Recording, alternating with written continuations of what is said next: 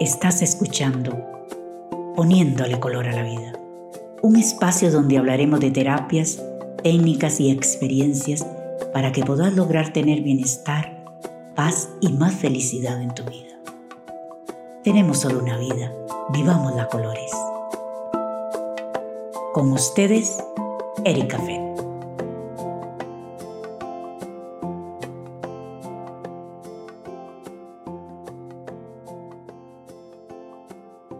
Hola, hoy vamos a hablar acerca de la herida original. Hay varios aspectos de esta herida, herida original que quisiera conversarles acerca, un poco cómo se constituye, qué son las emociones usualmente más ligadas a ellas y qué es lo que hacemos una vez que las creamos o las guardamos en nuestra memoria, qué es lo que sucede y el por qué es tan importante en algún momento ir a visitarlas, sanarlas y abrazarlas. Entonces empecemos, ¿qué es la herida original? La herida original es aquello que el niño siente no se le dio, no se completó eh, de acuerdo a la manera que él quería. Entonces, por ejemplo, voy a poner un ejemplo personal y el mío. Entonces, mi niña es una cuarta hija de un segundo matrimonio, es decir, yo soy la primera hija de este segundo matrimonio y la cuarta hija de la casa. Entonces, mi niña lo que siente es que ella se le abandonó. Entonces, como ella se sintió abandonada, ella generó una serie de patrones de acuerdo a esta herida que son el que ella necesita atención, que ella le da miedo que la abandonen, que ella necesita saber que es querida, porque por supuesto ella siente que era fácil abandonarla porque ella no era suficientemente buena, o no valía la pena, o no se sentía totalmente completa, o le daba vergüenza que no fuera querible. Entonces, eh, evidentemente, en parte del desarrollo de toda mi vida, uno se va topando que, que esta herida original te llevó a crear unas muchas subsecuentes, como todas las que les mencioné, y que exista razón de ser o no, esto fue lo que esta niña creó y sintió y guardó en su memoria. ¿Y por qué les digo exista razón o no? Porque, por ejemplo, yo vengo de una familia donde los padres estuvieron sumamente presentes y al día de hoy están sumamente presentes en mi vida. Y eso sintió mi niña. Así que algo durante esa niñez, algo que mis papás estaban viviendo, recién casados, con tres hijos de un primer matrimonio, mi papá con uno de otro, lo que haya sido generó que yo sintiera eso, sin ser exactamente, completamente la verdad, porque ya han estado toda la vida, pero así lo sintió la niña. Entonces, imagínense, en verdad, cuando uno va a ver para atrás, a veces dice, wow, es decir, ¿cómo fue esto? Porque realmente nunca entendí que la historia hubiera ido por ahí, pero así fue. Entonces, ¿qué eso fue generando en mí? Una serie de comportamientos que lo que me llevaban era a buscar codependencias y dependencias, porque por supuesto yo necesitaba asegurarme que vos me quisieras lo suficiente y me necesitaras lo suficiente para que nunca me dejaras. Porque si me dejabas era terrible, era revivir aquello, es decir, puta, qué susto. Entonces, claro, en el desarrollo, eso es lo que uno llega un momento en el patrón y se da cuenta de que no funcionó, porque es que no te está funcionando porque vos no querés que alguien esté a tu lado solo porque vos le das algo y que él en cualquier momento puede cambiar de opinión acerca de esta, digamos, negocio y decirte, bueno, ya no te quiero y, chao, y ya no te lo voy a dar. Entonces uno, ¿verdad? Puede quedar ahí como, como en el vacío porque habías generado una serie de necesidades en el afán de controlar los comportamientos de las otras personas, tratando de satisfacer o de sanar o de llenar este hueco que toda la vida había sentido. ¿Por qué se genera? Porque curiosamente, esto ya de adulta pudiendo ver para atrás y diciendo en algún momento, ok, esto no me está sirviendo, entonces si este patrón no me está funcionando, tengo que ir a ver a dónde nació. Y los patrones profundos nacen en esos años, en la niñez. Y de ahí los vamos formando, cambiando, modificando un poco, eh, estructurando de manera diferente pero básicamente constituyen los patrones donde yo empiezo a ejercer, ¿verdad? Todo este desarrollo de personalidad de cómo voy yo a satisfacer esto que necesito, que sentí que no se me hizo o no se me dio. Entonces, en algún momento uno lo que dice es, de, no me está funcionando, de tengo que ir a ver a dónde lo construí. Pero, ¿qué es lo que pasa cuando yo doy esa vuelta y voy a ver qué fue lo que construí, de dónde viene? Importante es que en ese momento no agarremos toda la niña y queramos casi que botarle a la basura porque no funciona, porque esta fue la herida, porque qué tragedia, porque entonces todo mal. No, esa herida está ahí y se constituye en todos y cada uno de los niños porque los ayuda y los obliga a crecer, los ayuda y los obliga a generar habilidades, fortalezas que son necesarias para, el pues, para construcción de ellos como personas.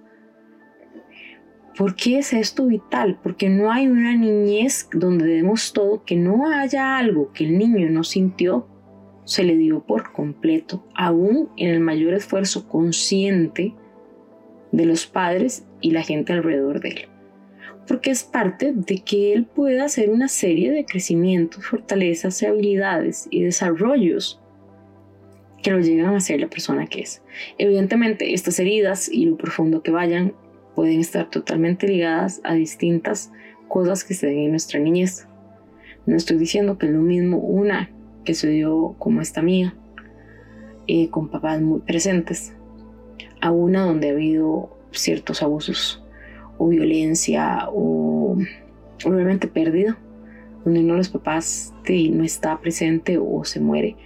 Son heridas y situaciones que constituyen memorias distintas y de acuerdo a eso, pues lo que uno tiene que trabajar.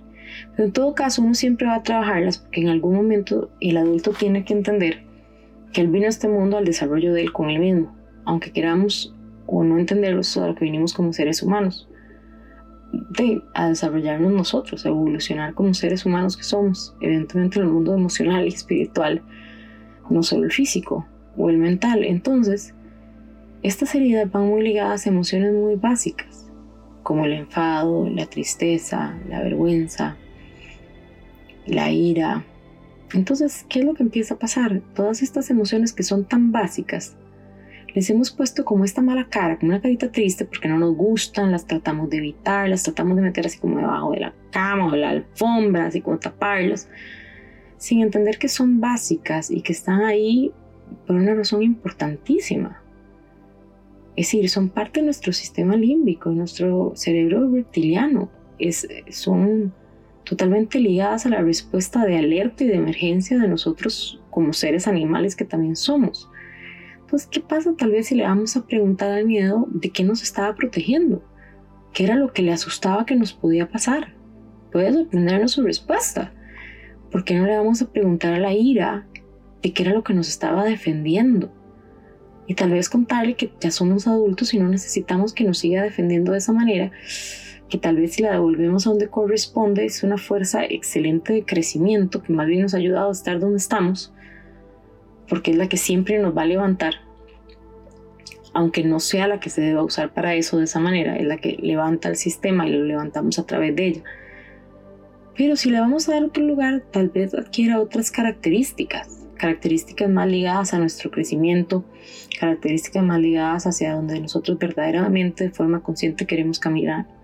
Entonces, si nosotros vamos a todo esto y le abrazamos la tristeza y le preguntamos por qué estaba triste, qué fue lo que sintió que pasó, y terminamos de abrazar a este niño y entender de dónde es que viene esta historia, que esta historia es válida, que para él fue real, que él la sintió así, pero que tal vez ahora como adultos podemos explicarle que, que hubieron circunstancias alrededor de ella, que tal vez ella, él no comprendió en ese momento. Y después que ahora nosotros como adultos podemos hacernos responsables de nosotros mismos y de él. Que ya sabemos que es nuestro deber satisfacer aquellas necesidades que él y nosotros tenemos y que ahora estamos dispuestos a hacerlos. Que ahora tenemos la conciencia para hacerlos y que estamos dispuestos a hacerlos. Y que porque tal vez si no soltamos un poco de esas memorias, si no liberamos un poco esos recuerdos, si no los sanamos, los perdonamos y los dejamos ir, tal vez podamos abrir así una serie de nuevas posibilidades, perspectivas, visiones, que nos permitan caminar hacia lugares deseados que antes no sabíamos cómo llegar o accesar y ahora se abren. Que tal vez tengamos una nueva perspectiva acerca de muchas de nuestras fortalezas y habilidades y queramos colocarlas en un lugar más positivo de crecimiento consciente, tal vez podamos encontrar que todo lo que siempre habíamos creído la gente nos tenía que dar para nosotros sentirnos completo, es nosotros los que tenemos que dárnoslo. Porque al final parte de esta vida siempre va ligada a lo que alguien más piensa de mí. Entonces está súper ligado a lo que todos tenemos que sanar. El hecho que cada uno de nosotros es perfecto simplemente porque es porque es humano y porque nació y que solo nosotros podemos entender qué es nuestra necesidad querernos a nosotros mismos. Nadie puede querernos si nosotros no aprendemos a querernos. Es vital eso. Entonces todas las heridas, sea como sea, están ligadas un poco a este sentimiento o un sentimiento de rechazo de algo que no se me dio, entonces algo me faltaba. Entonces parte de lo que yo resuelvo es el hecho de que nadie puede darme eso que me faltaba porque me lo tocar yo. Yo soy la que me tengo que aceptar, yo soy la que me tengo que querer, yo soy la que tengo que desarrollar las habilidades, las fortalezas. Sí, yo puedo pedir ayuda, yo puedo comunicarme, yo puedo aprender a, pedir la mano y es necesario. Y aprendo a pedir la mano en conciencia de que vos puedes dármela o no dármela. Y eso no marca quién soy yo, sino marca el hecho que en este momento no me puedas ayudar. Entonces empezamos a generar relaciones más sanas desde otra nueva, nuevo desarrollo, donde todos tenemos un poco más de libertad. Vos tenés libertad de decirme que no, yo tengo libertad de preguntarte, tengo libertad de hacerlo. Tengo libertad en mi propio crecimiento, la búsqueda de mis sueños y sé que tengo la capacidad de desarrollar las fortalezas y habilidades necesarias para llegar ahí. Aunque necesite ayuda, yo puedo desarrollarlas, pedirte tu ayuda y llegar ahí. Entonces el niño resuelve mucho de todos estos miedos, resuelve mucho todas estas heridas, resuelve mucho de estas emociones que no supo manejar y solo las sintió, para poder entonces empezar el adulto a caminar por donde él quiere. Es importante saber que todos los niños generamos heridas distintas, es decir, en mi casa somos cinco, crecimos cinco juntos y cada uno de esos cinco tiene una herida original distinta porque vio su niñez y vivió a sus padres de manera diferente. Y eso es súper interesante de trabajar con entender porque nos da a ver que cada cabeza es un mundo y que cada niño es diferente y que cada uno siente las cosas de manera distinta y que de acuerdo a ello que sentimos generamos esta herida. Que es totalmente posible sanarla, sí, que es totalmente posible ir y ponerle una nueva perspectiva, cambiarle la visión, sanar estas emociones ligadas y conectadas a ella y empezar a caminar de una manera más consciente, no en patrones que simplemente están puestos desde este filtro, sino quitarnos este filtro, ver las cosas desde un nuevo lugar y caminar hacia donde realmente deseamos de manera consciente. Y eso es lo más importante, entender eso y que no se da porque alguien o el universo o los papás nos quisieron hacer daño, se da porque también es básica para el crecimiento de nosotros como seres humanos. En la medida que lo podamos suavizar y que la memoria sea pues lo menos negativa posible, excelente. Pero siempre el niño va a sentir que algo no se le dio por completo. Es su naturaleza de manera consciente o inconsciente es tomar que el resto de nuestras vidas. Queramos aceptarlo o no. Entonces, pues ahí es una decisión de cada uno de nosotros como cada uno de nosotros caminemos con nosotros mismos. Yo lo que los invito es como a tomar un poco de conciencia de dónde es que vienen todos estos comportamientos que muchas veces ya no nos llevan a ningún lado sano ni productivo ni nos están sirviendo y muchas veces no entendemos por qué lo hacemos. Entonces a veces es chido como ir atrás y ver cómo es que construimos todos estos patrones de dónde nacen, de dónde vienen, qué emociones están ligadas a ellos, para que entendamos que sí tenemos una posibilidad real y verdadera de cambiarlos y de generar nuevos patrones de comportamiento que nos lleven con más facilidad y fluidez a aquello que realmente deseamos. Hasta luego.